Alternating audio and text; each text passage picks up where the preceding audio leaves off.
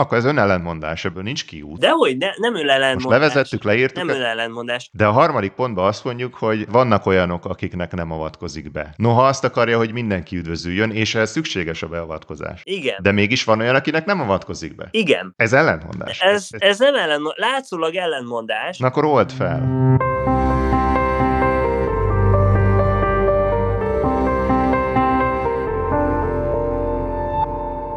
Sziasztok! Itt vagyunk ismét a Létkérdések podcast-tel, engem Szilvai Péternek hívnak, és Szabó Viktor van itt velem, hello! Szia Péter, sziasztok! Volt egy kis szünetünk, főleg logisztikai okból, és főleg talán miattam, mert utazgattam, de itt vagyunk újra. Hallgathatok Spotify-on, Apple Podcast-en, YouTube-on, Podpeden, podcast.hu-n és a Deezeren, illetve írhatok nekünk, hogyha YouTube-on nézitek, akkor kommentben, és a létkeresek podcast gmail.com-ra.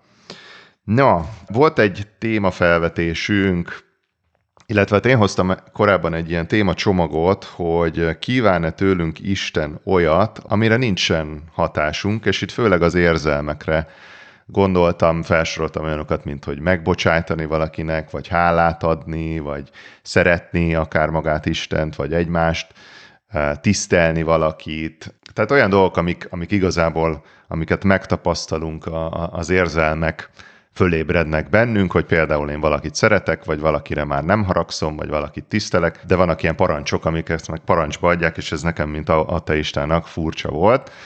És az egyik kardinális ilyen pont az, hogy a te denominációdban az üdvözülésnek a feltétele, tehát hogy valaki a mennybe jusson, az az, hogy Jézus Krisztust fogadja el megváltójaként, higgyen benne, és kérje, vagy fogadja el a bűnei bocsánatát, ezt így precízen mondtam?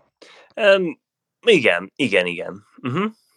És hogy ez az elfogadás, az, hogy bennem van egy meggyőződés arról, hogy mondjuk igen, Jézus a megváltó, igen, Jézus tényleg élt, ezt meg ezt meg ezt csinálta, amit a Biblia ír, tehát, hogy kialakuljon bennem ez a meggyőződés, ennek a, ennek a ténynek az elfogadása, a hit az nem döntés kérdése, hanem a hit az kialakul. Ugyanígy egy meggyőződés, az, hogy én miről vagyok meggyőződve, őszintén, az, az, az bennem kialakul, tudom mímelni, meg tudom előadni, meg tudom azt mondani, de valójában valakiben a meggyőződés az kialakul, és ilyen formán számon kérhető-e az emberen, hogy például én elfogadom-e Jézust, mint megváltót.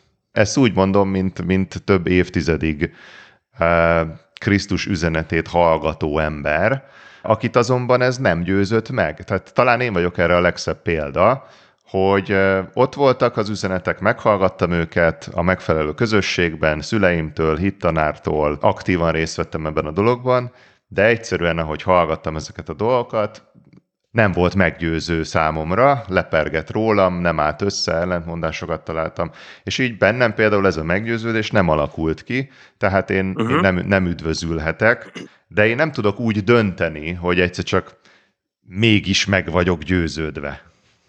Uh-huh.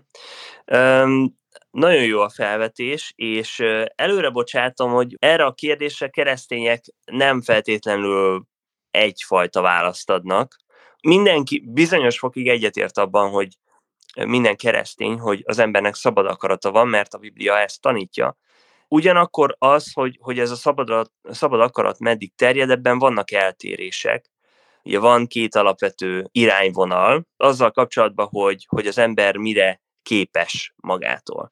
Uh-huh. Saját erejéből, pusztán az akaratából. Az arminiánus vonal, tipikusan mondjuk a, a baptista vonal, vagy az ilyen kisegyházi vonal, akik szintén keresztények és őszinte hívők, inkább ők azok, akik azt a vonalat képviselik, hogy, hogy az embernek szabad akarata van, olyan értelemben, hogy el tudja dönteni, hogy Isten felkínált kegyelmét elfogadja, vagy nem. Én is inkább a másik vonalhoz tartozom, vagy az, azt látom biblikusabbnak, ami azt állítja, hogy amellett, hogy az embernek szabad akarata van, bizonyos dolgokra nem képes. És ide tartozik az, hogy, hogy Isten felkínált kenyelmét, ami, amit mindenkinek fölkínál, az ember pusztán önmagában ezt nem tudja elfogadni, hanem kell egy isteni beavatkozás, amikor, mint hogyha a vaknak magyaráznád, hogy milyenek a színek, de amíg ő vak, ő ezt nem tudja látni. És van egyfajta ilyen lelki vakság, ami miatt hiába mondom, hogy vagy mondja a Biblia, hogy bűnösök vagyunk, egyszerűen nem látjuk, mert becsapjuk magunkat a, a Biblia szerint. Istennek aktívan be kell avatkozni ahhoz, hogy, hogy ezt a vakságot ettől megszabadítson bennünket, hogy tisztán lássuk önmagunkat és őt. Ezután tudunk csak majd, majd pozitívan reagálni az ő kegyelmére. Öm, viszont, amit gondoltam, amit nemrég hallottam egy érdekes megközelítés, hogy két héttel ezelőtt, vagy három héttel ezelőtt volt egy ilyen tanítás a gyülekezetben, ami, ami arról szólt, hogy az irodalom felől közelíti meg. Képzeljük el, hogy mi a gyűrűk ura történetében van, vagyunk bizonyos szereplők. Vagy egy regényt képzeljünk el, és ahogy olvassuk ezt a regényt, látjuk, hogy egy szereplő miért hoz olyan döntéseket, ahogy hoz döntéseket, tehát úgy tűnik, vagy legalábbis a történet alapján szabad akarata van, és ebben jogosan gondoljuk ezt. Viszont végső soron ugye az egész történetet a szerző kontrollálja, irányítja, mondjuk egy Agatha Christie regényben. Akkor például föltesszük azt a kérdést, hogy mondjuk egy gyilkosság egy, egy ilyen detektív regényben kiölte meg a, azt az XY-t, az a jó válasz, hogy Agatha Christie ölte meg. Érte? Nem tudom, hogy érthető-e a, a gondolat, ez szerintem segít abban, hogy más szempontból nézzünk a mi szabad akaratunkra, úgy, hogyha mi úgy gondolunk magunkra, mint egy Isten által írt regénynek az egyes szereplőire. Említetted ezt a két irányvonalat, az arminiánust, aki szerint saját erőből is üdvözülhet az ember, és a másik irányt, ami szerint ezhez szükséges egy isteni beavatkozás. Mondtad, hogy Igen. az arminiánus nem mondod magadénak, itt csak egy apró értelmező kérdést teszek fel, hogy igen. Az arminiánus irány szerint az ember ezek szerint eldöntheti például, hogy miben higgyen, hogy dönthet a saját meggyőződéseiről, mert ez nekem a tapasztalataimmal ellentmond, hogy ilyen létezhet. Úgy érzem, átnyomja a, az emberre a felelősséget, azt tettetve, hogy amikor mondjuk én hallok egy evangélium üzenetet, akkor az pusztán az én szabad akaratomon múlik, hogy én azt elfogadom, vagy nem. Hogy én az a, ahogyan az bennem lecsapódik, beépül és elfogadom igaznak, hogy hm, igen, ez így mindent egybevetve tényleg igaznak tűnik, vagy elutasítom, uh-huh. és hogy végső soron ez, ez az én döntésem és felelősségem, miközben nyilvánvalóan nem egy légüres térbe érkezik ezek az üzenetek, meg semmilyen információ, amit befogadunk, az nem így működik, hogy, hogy így hallom, és akkor így eldöntöm, hogy hm, igen, ebben akkor meggyőződésem lesz, ebben a másikban pedig nem. Nekem nonsensnek tűnik ez az arminiánus irány. Na most itt, itt jó lenne egy arminiánust is megkérdezni, mert nem akarom félre rosszul képviselni őket, de azért általában az ember szerintem döntés, az ember döntéseket képes hozni. Tehát például, amikor te bemész a boltba, és azon gondolkodod, hogy kenyeret vagy, vagy zsömlét vegyél, azért ott a, azért ezt a döntést, ezt, ezt Ez igaz, csak neked az szabadságodon meghozod, nem? De, hogy, hogy, de hogyha te egy információval találkozol, ami a világról Igen? állít valamit, annak az igazságtartalmáról kialakul egy vélemény, ami bárhova terjedhet a, biztos vagyok benne, hogy nem igaztól, a biztos vagyok benne, hogy igazig, és a, a között a végtelen árnyalat, hogy talán inkább igaz, talán nem, vagy nagyon bizonytalan vagyok, és középen talán ott van az, hogy egyáltalán nem tudom erről megállapítani, hogy igaz-e, most valaki ide jönne Aha. tengerbiológiai állítással, akkor nem tudom, semmilyen kontextusom nincs, ami, amiben az betegyem, és akkor maximum az illetőről szerzett benyomást, tehát hogy mind, mindig más információ kontextusából alakul ki az, hogy egy, egy, egy új információ, akár egy evangéliumi üzenet, az számomra hogy csapódik le. Én tagadom azt, hogy ez, hogy ez egy döntés lenne, igazából ezt tagadom. Tehát az, hogy kenyeret vagy zsömlét vegyek, az tényleg egy döntés, amiben tényleg van szabadságom, és most félreteszem azt, hogy egyébként nem vagyok szabad akarathívő, de amikor hallok egy információt, hogy, az, hogy annak az igazságtartalma bennem hova áll be. Szerintem ez nem egy döntéshelyzet. Tehát akkor szerinted az, hogy te ateista vagy, az sem a szabad akaratodnak a, az eredménye? Nem, szerintem nem. Aha, tehát akkor szerinted az ember ki van téve a saját peremfeltételeinek, az, hogy mondjuk egy döntés előtt milyen előtörténet volt, mit hallott, kitől, stb. stb. Igen, igen. Uh-huh. Külső feltételek, hogy eddig, eddig milyen inputok értek téged, illetve van egy ugye bizonyos belső feltételek, tehát egy újszülött sem üres lapként születik, hanem benne is futnak bizonyos beleírt programok, úgymond, azok meg ilyen belső feltételekként hatnak. És ez szerinted az Isten létezésén túl ez másra is igaz? Tehát Szerintem például igen. az, hogy te meg vagy győződve, hogy mondjuk van gravitáció, vagy a föld kering a, a nap körül, ezek is determinálva vannak? Tehát lehet, hogy nem a föld kering a nap körül, csak te benned ez alakult ki. Uh-huh, igen. Más a, me- a bizonyítékok mennyisége, más mondjuk arról beszélni, hogy de mi van, ha nincs is gravitáció, amivel pillanatról pillanatra eláraszt minket a bizonyíték, mint valami egészen megfoghatatlanabb, vagy áttétesebb, vagy, vagy elvontabb, vagy, vagy régebben történt. Tehát a bizonytalanságban nagy különbségek lehetnek. De nagy vonalakban igen, az erről alakult hitem az a, az engemért inputoknak a függvénye. De az a kérdés, hogy, hogy tegyük fel, hogy van két ember, ugyanaz az input éri, de mégis másképp döntenek. Akkor hm. mivel magyarázod azt, hogy ők másképp döntettek, ha nem azzal a, az ágenssel, ami ott bennük van, hogy ők úgy döntöttek, az egyik úgy döntött, hogy ezt elfogadja, a másik, hogy nem.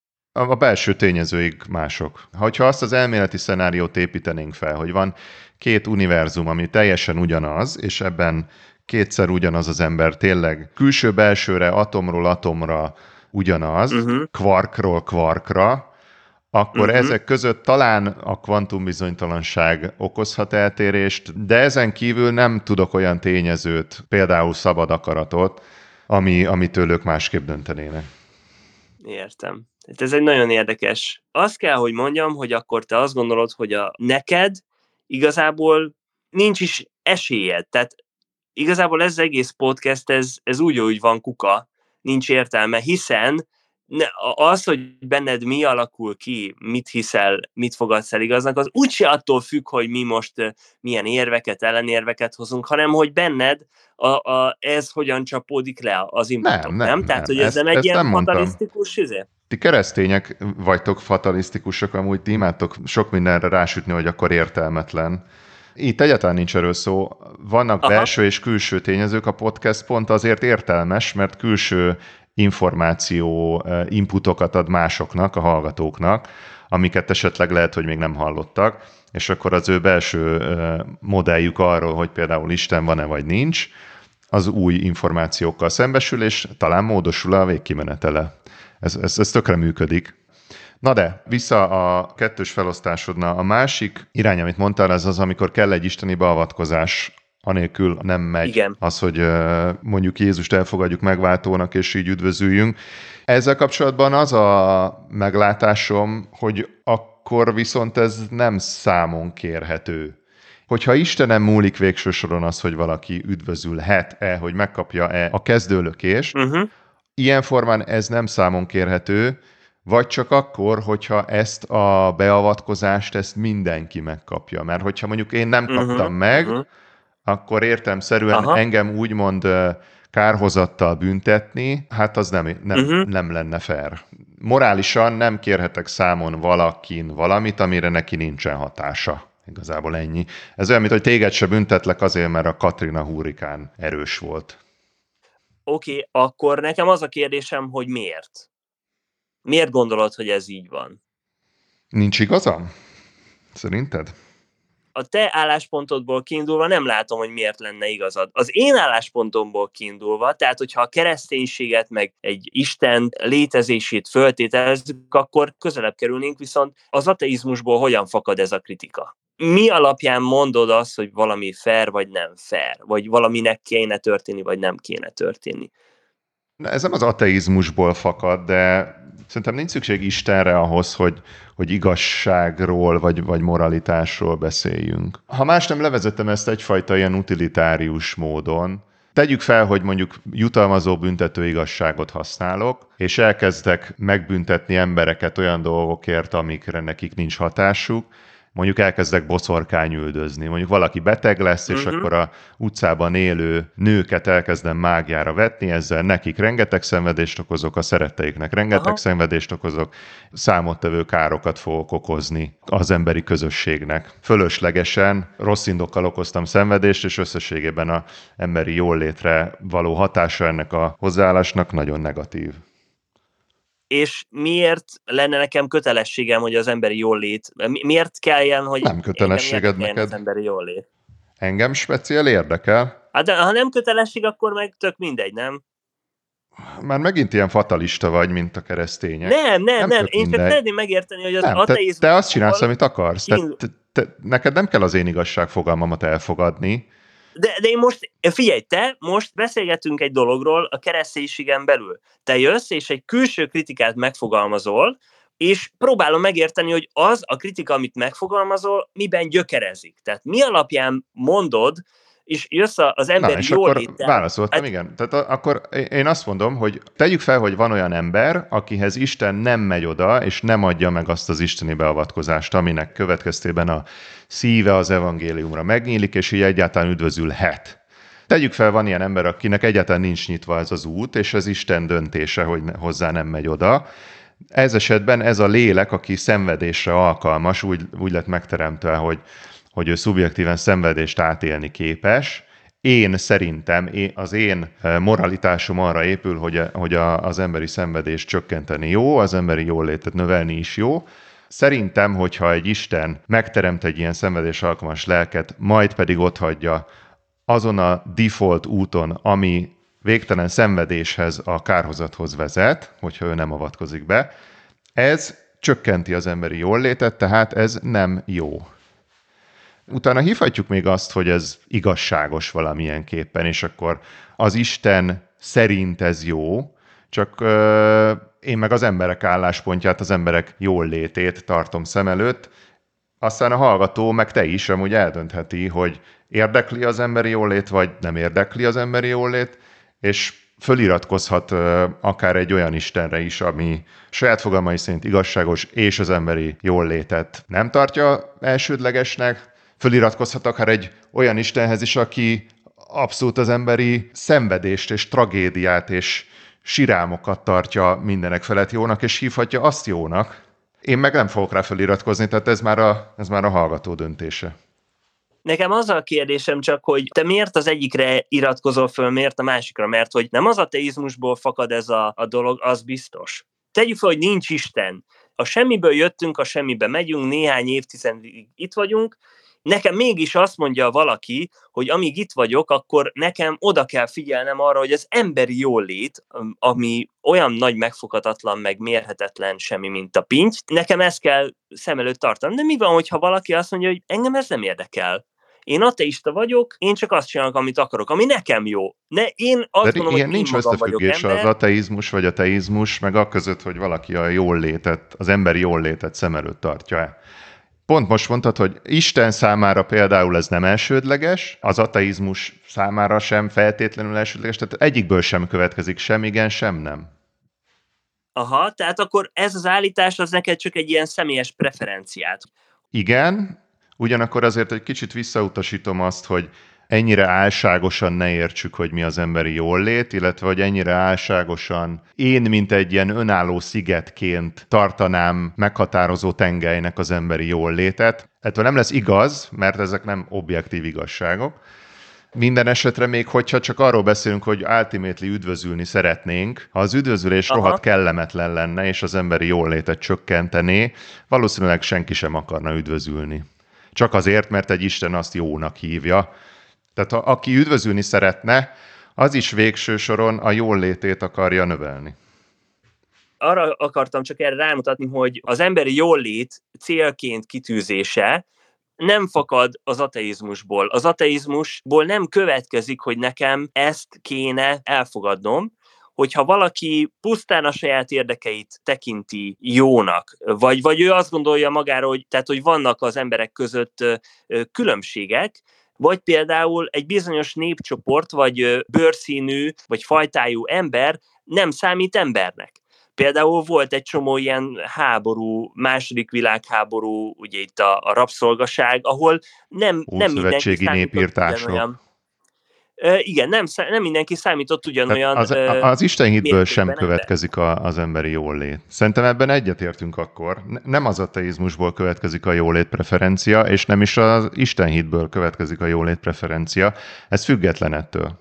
Igen, és erre vonatkozott a kérdésem, hogy akkor te honnan veszed filozófiailag, honnan ered ez a kritika? Értem a kritikát, és szívesen válaszolok is rá, csak előbb szeretném megérteni, hogy ha nem, a, ha nem az ateizmusból fakad, akkor mi ennek a gyökere? Hon, miért ezzel jössz, és miért nem azzal, hogy... Én azt gondolom, hogy a legtöbb embernek ez a beleírt programja. Oké. Okay.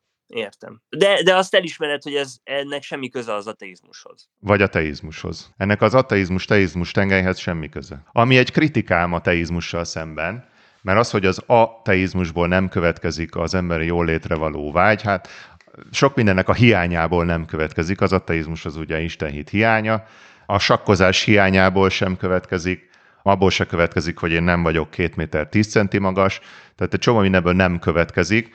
Azt gondolnám, hogy ha létezne tényleg egy szerető Isten, akkor abból következne az emberi jólétnek a vágyása, Sőt, én még azt is állítom, hogy a mennyországba való bízás az nem más, mint egy hosszú távú jólét maximalizálás, tehát egyébként szerintem az emberek részéről benne van erre a vágy, de ha valamiből következnie kéne, az a teizmus, de hát úgy tűnik, hogy nem következik belőle, hiszen azért mentünk bele ebbe az egész kitérőbe, mert ugye én, én azt kértem számon, hogy, hogy igazságtalan, ami valahol a jólétbe gyökerezik, igazságtalan az, hogy ha valaki nem kap isteni beavatkozást, tehát esélye sincs üdvözülni, tehát kározatra jut, tehát szenvedés lesz a kimenetele egy olyan dolog miatt, amire neki nem volt hatása. Ez jól létcsökkentő és igazságtalan. És tulajdonképpen ezt véded, hogy az én jól lét és igazság fogalmam az mesterséges és csak úgy légből kapott, mert így, ahogy van, ez szerinted igazságos? Ha Isten nem létezik, akkor nem is tudnánk igazságról, meg jólét fogalomról beszélni, én azt gondolom. Tehát magának a fogalma, fogalomnak... Hát a te isteni érte. jólét, meg Isten igazság fogalmadnak. Tehát te így definiálod ezeket, mint Isten nem, nem, ez, ez nem, nem, defini, nem személyes definíció kérdése, hanem maga annak a, a szónak, hogy igazság értelmét veszti, hogyha a keresztény Isten nem létezik, mert egyszerűen a... a... De a szó, szavaknak nincs objektív jelentésük. Tehát ilyen, ilyen nincs, hogy a, de, de ahogy, ahogyan te értelmezed az igazságot, te az Istenből vezeted le, tehát ha nincs Isten, ez, akkor a te definíciód szerint értelmét veszti az igazság, de ezt, ezt, ezt nem objektivizálhatod, hogy, hogy akkor így abszolút értelemben az igazság szó értelme, mert nincsen az, absz- az igazság szónak abszolút értelemben értelme, mert minden nyelvi konstrukció az közmegegyezéses. A szavaknak nincs objektív jelentés, a szavak betűk egymás után, meg hangok egymás után, amikben mi közmegegyeztünk, hogy mit jelentenek ezek a szavak. Én azt gondolom, hogy ennél többről van szó, de ez egy másik kérdés. Szerintem picit rosszul érte, rosszul ö, ábrázoltad ezt az álláspontot, amit én képviselek. Tehát én korán sem azt gondolom, hogy az történik, hogy vannak emberek, akik szeretnének üdvözülni, de Isten nem hagyja őket nagyon-nagyon be akarnak jutni a mennybe, de Isten nem akarja őket beengedni, és így elzárja az ajtót tőlük, mint mit tudom én. Hanem úgy kell ezt elképzelni, hogy senki se akar a mennybe menni. Senki se akar Istenhez uh-huh. közel kerülni, mindenki a saját útján, saját feje után akar menni. Mert ugye a mennyország az micsoda? A mennyország az az, ahol minden úgy van, ahogy Isten akarja. És az embernek ez kellemetlen. Az ember sokkal inkább szeretne a saját feje után menni, ami a pokolhoz vezet lényegében. Isten igazságos, és aki be akar menni hozzá, annak ő utat készített Jézuson keresztül, és Isten azt akarja, hogy minden ember üdvözüljön, és eljusson az igazság megismerésére.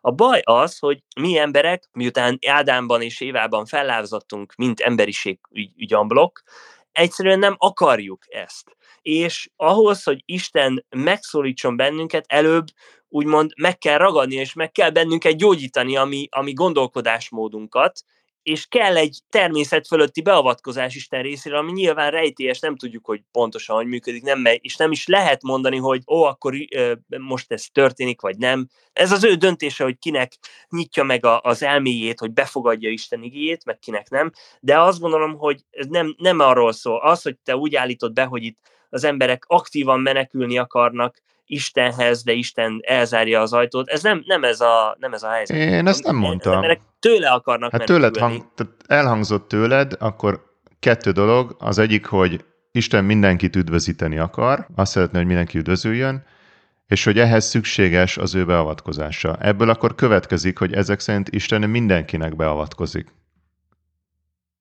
Nem, mi, miből következik ez? Hát ebből a két dologból. Értem, értem a dolgot, de szerintem... Tehát azt mondod, hogy Isten azt szeretné, hogy mindenki üdvözüljön. Az üdvözülés Igen, egyik feltétele, ezt szintén kimondtad, az az, hogy ő valamiképpen beavatkozzon az emberbe, erre neki hatása van, uh-huh. és hatalma, és, és akarata, tehát felteszem, akkor meg is teszi. Vagy ha nem, akkor mi akadályozza meg őt? Na ez egy, ez egy feltételezés. Értem a dilemmát, ez a dilemma bennem is benne van, de szerintem ez nem logikailag ellenmondásos. Tehát, hogyha ugye az első premissza... Tehát, bocs, csak akkor, akkor mondjuk ki, beavatkozik Isten mindenkinek így, hogy megnyissa az elméjét az evangélium felé, vagy nem? Ő megteszi ezt a lépést, amiről a nem arméniánus, hanem a kettes számú hipotézis szerint, mi szerint szükség van isteni beavatkozásra, anélkül nem megy, anélkül nem mozdítható, nem indítható el az ember az üdvösség útján. Mindenkinek erre szüksége van, különben esélye sincs üdvözülni. Megteszi Isten ezt mindenkinél, vagy van-e olyan, akinél nem teszi meg? Ö, én azt gondolom, hogy ez Isten hatásköre, hogy ő mit ki, Tehát van ö... olyan? Szerinted van olyan, aki nem teszi meg? Hogy van-e, tehát azt akarod mondani, hogy van-e, aki a, a, a pokolba megy? Persze. Nem, van-e olyan, akinél Isten nem teszi meg ezt a beavatkozást, amire szükség van? A, a Bibliában van, vannak ilyen helyzetek, amikor azt olvasjuk például a Egyiptomban, hogy Isten megkeményíti a fáró szívét. És ez is egy nagyon érdekes. Tehát van hogy, ilyen. De, hogy... de Isten mindenkinek, Isten a fáraónak is azt szeretné, hogy üdvözüljön. Azt mondta, hogy benne van a Bibliában, hogy Isten mindenkit üdvözülni szeretne uh-huh. látni. Uh-huh. De akkor mégsem uh-huh. teszi meg ezt a uh-huh. beavatkozást. Na, ennek, en, ez, ez, ez hogy áll össze? Ennek mi az oka?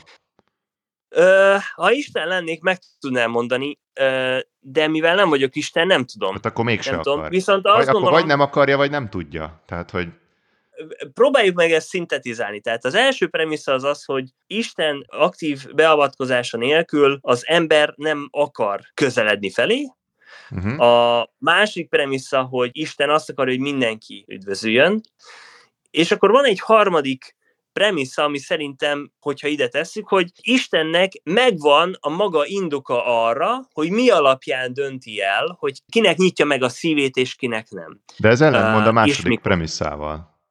Isten Miért? azt akarja, hogy mindenki üdvözüljön. Ez volt a második premissza. Igen. Tehát a második premissza az Isten azt akarja, hogy mindenki üdvözüljön. Az első az volt, uh-huh. hogy Isten beavatkozása nélkül az ember nem akar közeledni felé, tehát nem üdvözülne. Uh-huh. De a harmadikban pedig azt mondjuk, hogy Isten egyébként dönthet úgy, hogy mégsem avatkozik be aktívan. Az egyetlen kibúvó akkor ebből az, hogy még mindig mindenki üdvözöljön, hogyha van más mód is. De nincs más az mód. Üdvös, nem, mert az már ellentmond az első premisszával. Mód. Tehát akkor ez önellentmondás, ebből, ebből, ebből nincs kiút.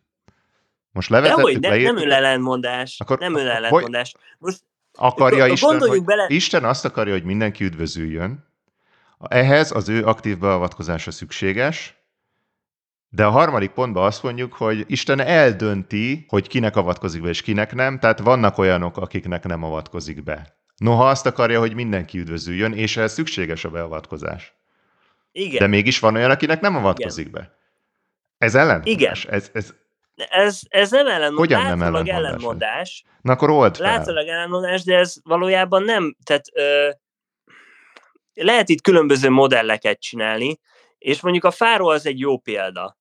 Az érdekes az, hogy ugye a tíz csapás volt a fárónál, és mindig az volt, hogy Isten Mózes által azt kérte a fárótól, hogy engedje el az izraeli népet, így mindig, mindig alkalommal volt egy, volt egy csapás, és utána a csapás után meg jó, jó, jó, imádkoz Mózes, hogy szűnjön meg a csapás, és utána elenged, elenged. Utána megszűnt a csapás, és utána mégsem. És az érdekes, hogy az, hogy Isten megkeményítette a fáró szívét, nem először olvassuk, nem az első ilyen eset után, hanem azt hiszem a negyedik vagy ötödik csapás után. Mint hogyha Isten volt egy ajtó, a, a fárónak lehetősége volt ezen az ajtón bemenni, bűnbánatot tartani azért, amit a, a saját szavát nem tartotta meg, és amikor ezt így rendszeresen így mégis visszatartotta a népet, akkor mint hogyha Isten zárt volna be egy ajtót, érted? És onnantól kezdve már, mint hogyha ennek az embernek el lett volna pecsételve a sorsa. Ha már akart volna, se tudta volna ezt másképp csinálni, mert volt néhány esélye, azt előtte, és, és akkor úgymond, úgymond Isten... De akkor az a Isten néhány esély el... volt Isten aktív beavatkozása a közeledésre? Mert most ezt az ellentmondást próbáljuk feloldani tehát lehet értelmezni úgy is, nem tudom pontosan. Tehát az van-e, hogy egyébként Isten mindenkit élete bizonyos pontjaiban meglátogat, mindenkinek az életében legalább egy olyan lehetőséget ad, amikor erre van lehetősége, és hogyha az ember a, a kék pirulát veszi be, akkor lehet, hogy az volt az utolsó.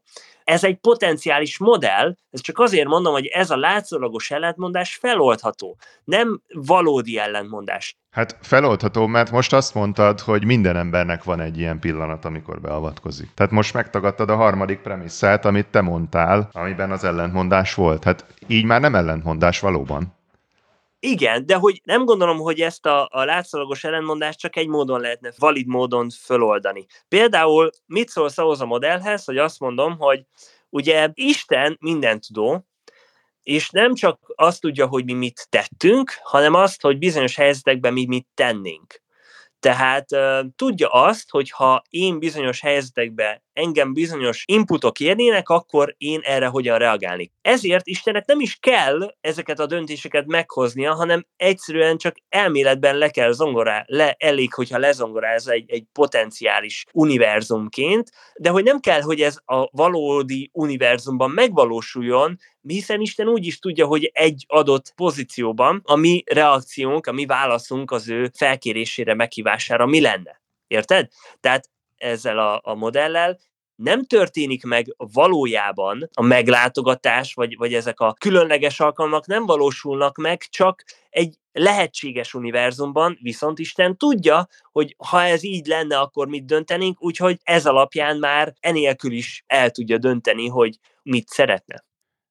Ha látja minden univerzumban, hogy mit döntenénk, akkor ugye viszont a szabad akarat kérdése merül fel, Egyébként pont, pont ide akartam kiukadni a, az irodalmas, regényes hasonlatodra, uh-huh. ahol, ahol azt mondod, hogy a szereplőnek szabad akarata van, a regény szereplőjének, de valójában ugye egy szerző írta, tehát tulajdonképpen a szerző kontrollálja, és hogyha, Aha. hogyha a szereplő megöl valakit mondjuk a regényben, akkor tulajdonképpen kiölte meg. Uh-huh.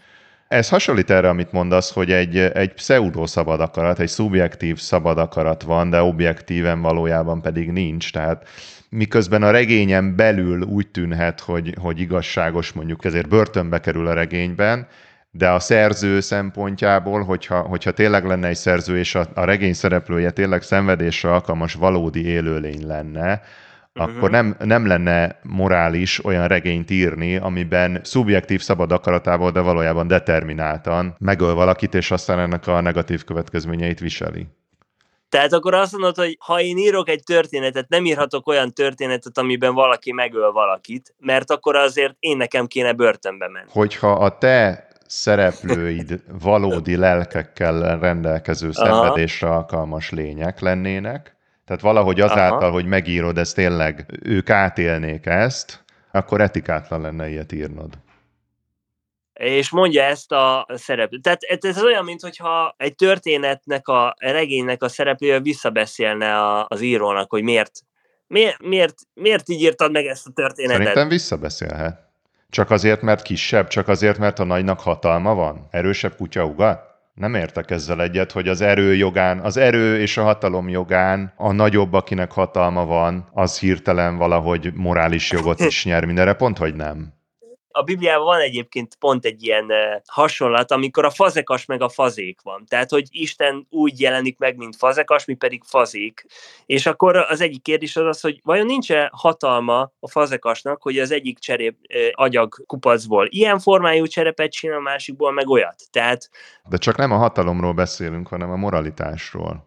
Érdekesek ezek a hasonlatok. Van egy regény szereplője, aki nem egy élő szenvedésre alkalmas lény, meg van egy tárgy, és mind a kettőt hatalma van formálni és alakítani egy, egy nála sokkal nagyobb erőnek. Csak ez szomorúan rávilágít a, az, hogy mennyire tartja az embert a vallás.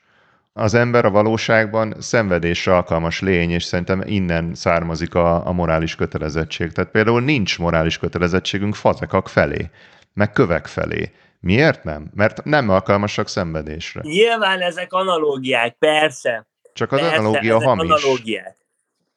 De azt akarom rá, csak arra akarok rámutatni egyébként, hogy az ember nem csak szenvedni tud, hanem szenvedést okozni is tud. És a szenvedés okozása után pedig azt gondolom, hogy benned abszolút jogos, nem az ateizmusból, de a keresztény a világnézetből abszolút fakad, logikusan fakad, hogy ez, ennek kell, hogy következménye legyen. Tehát, hogyha egy ember egy másiknak szenvedést okoz, akkor az nem korrekt, hogyha én mind a kettő embert beengedem a mennyországba, hanem fontos, hogy az, aki mondjuk a egész életébe szenvedést okozott a másiknak, valamilyen módon elnyerje a méltó büntetését. Na és itt jön be az egyébként, hogy minden embernek a méltó büntetése a pokol, nyilván különböző mértékben, de minden ember szenvedést okoz másnak. A gyerekeket, csecsemőket most erről ne, ez egy másik podcast témája lenne, de, de általában mondjuk a népesség nagy részére igaz ez.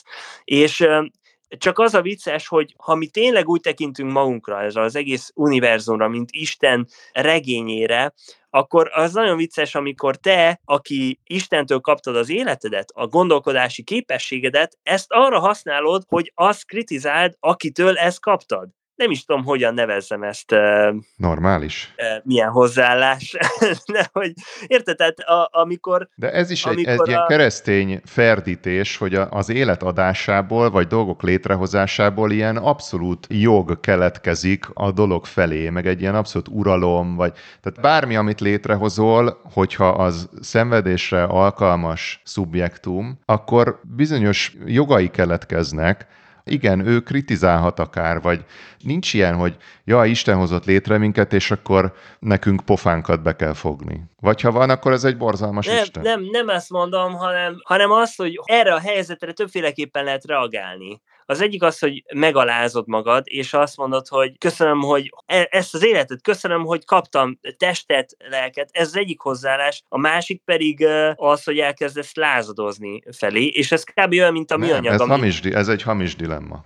Ez egy klasszik keresztény szélsőségesítés, hogy két választásod van, az egyik, hogy megalázod magad, a másik pedig, hogy lázadozni kezdek, hogy mintha ez a két dolog lenne azt mondtad, hogy megalázod magad és hálát adsz. Miért nem csak hálát adsz? Tehát lehetek én hálás anélkül, hogy például megaláznám magam. Ha te teremtő lennél, ha te képes vagy teremteni Igen. szenvedésre és jólét megtapasztalására alkalmas lényeket, ezzel neked már morális felelősséged is van az iránt, hogy ők mennyi szenvedést és jólétet fognak megtapasztalni. Tehát de, de onnantól ki, de, nem az de van, hogy, hogy végtelen hatalmad, és, és bármi, ami neked nem tetszik, olyat tesznek, akkor az lázadás. Tehát akkor miért adsz szabad akaratot? Tehát, hogy olyan sok ellentmondás meg ferdítés feszül itt, ami szerintem vállalhatatlan nem tudom, hogy érdemes-e ezt most így már így a végén pedzegetni. Lehet, hogy ezt így a levegőbe hagyhatjuk, és viszont egy gondolatot még be akartam vinni, hogy, hogy most szerintem a ChatGPT meg az ilyen large language modellek, meg generative AI korában ez a kérdés lehet, hogy egyre akutabb lesz. Azt mondtad, hogy amíg mi nem tudunk olyan dolgot csinálni, ami, aki nem tud szenvedni. De tegyük fel, hogy teszel egy, egy large language modellt, és akkor ő azt mondja, hogy ne kapcsolj ki, ne kapcsolj ki, mert az nekem fáj. Mi, mi akkor már ilyen morális felelősséggel tartozunk a, az ilyen mesterséges intelligencia modellek felé. De, na mindegy, ez, ez egy Pandora szelencéje, tudom, csak gondoltam így a végére behozom, hogy azt gondolom, hogy a, a, amikor nekem egy gyermekem születik, vagy egy, egy nő méhébe élet fogan, akkor az nem, nem mi csináljuk, hanem Istentől kapjuk azt a gyermeket, de amikor mondjuk írok egy modellt, vagy ilyesmi, és futatom a gépemen, és akkor valaki azt mondja, hogy de hát ők is szenvednek, meg minden, úgyhogy ez egy, ez egy érdekes kérdés, lehet, hogy nem is annyira távoli jövőben ez valid kérdés lesz, hogy, hogy a szenvedést hogy definiáljuk. Jó van, hát szerintem akkor köszönjük, hogy itt voltatok, kedves hallgatók, Létkedések Podcast, Magyarország Hitvita podcastje, jövünk legközelebb is, köszönjük a türelmet, hallgassatok az összes platformon, hogyha van mondani valótok, akkor YouTube-on videó alatt kommentben. Szilvai Péter Szabó Viktor vagyunk. Sziasztok! Sziasztok!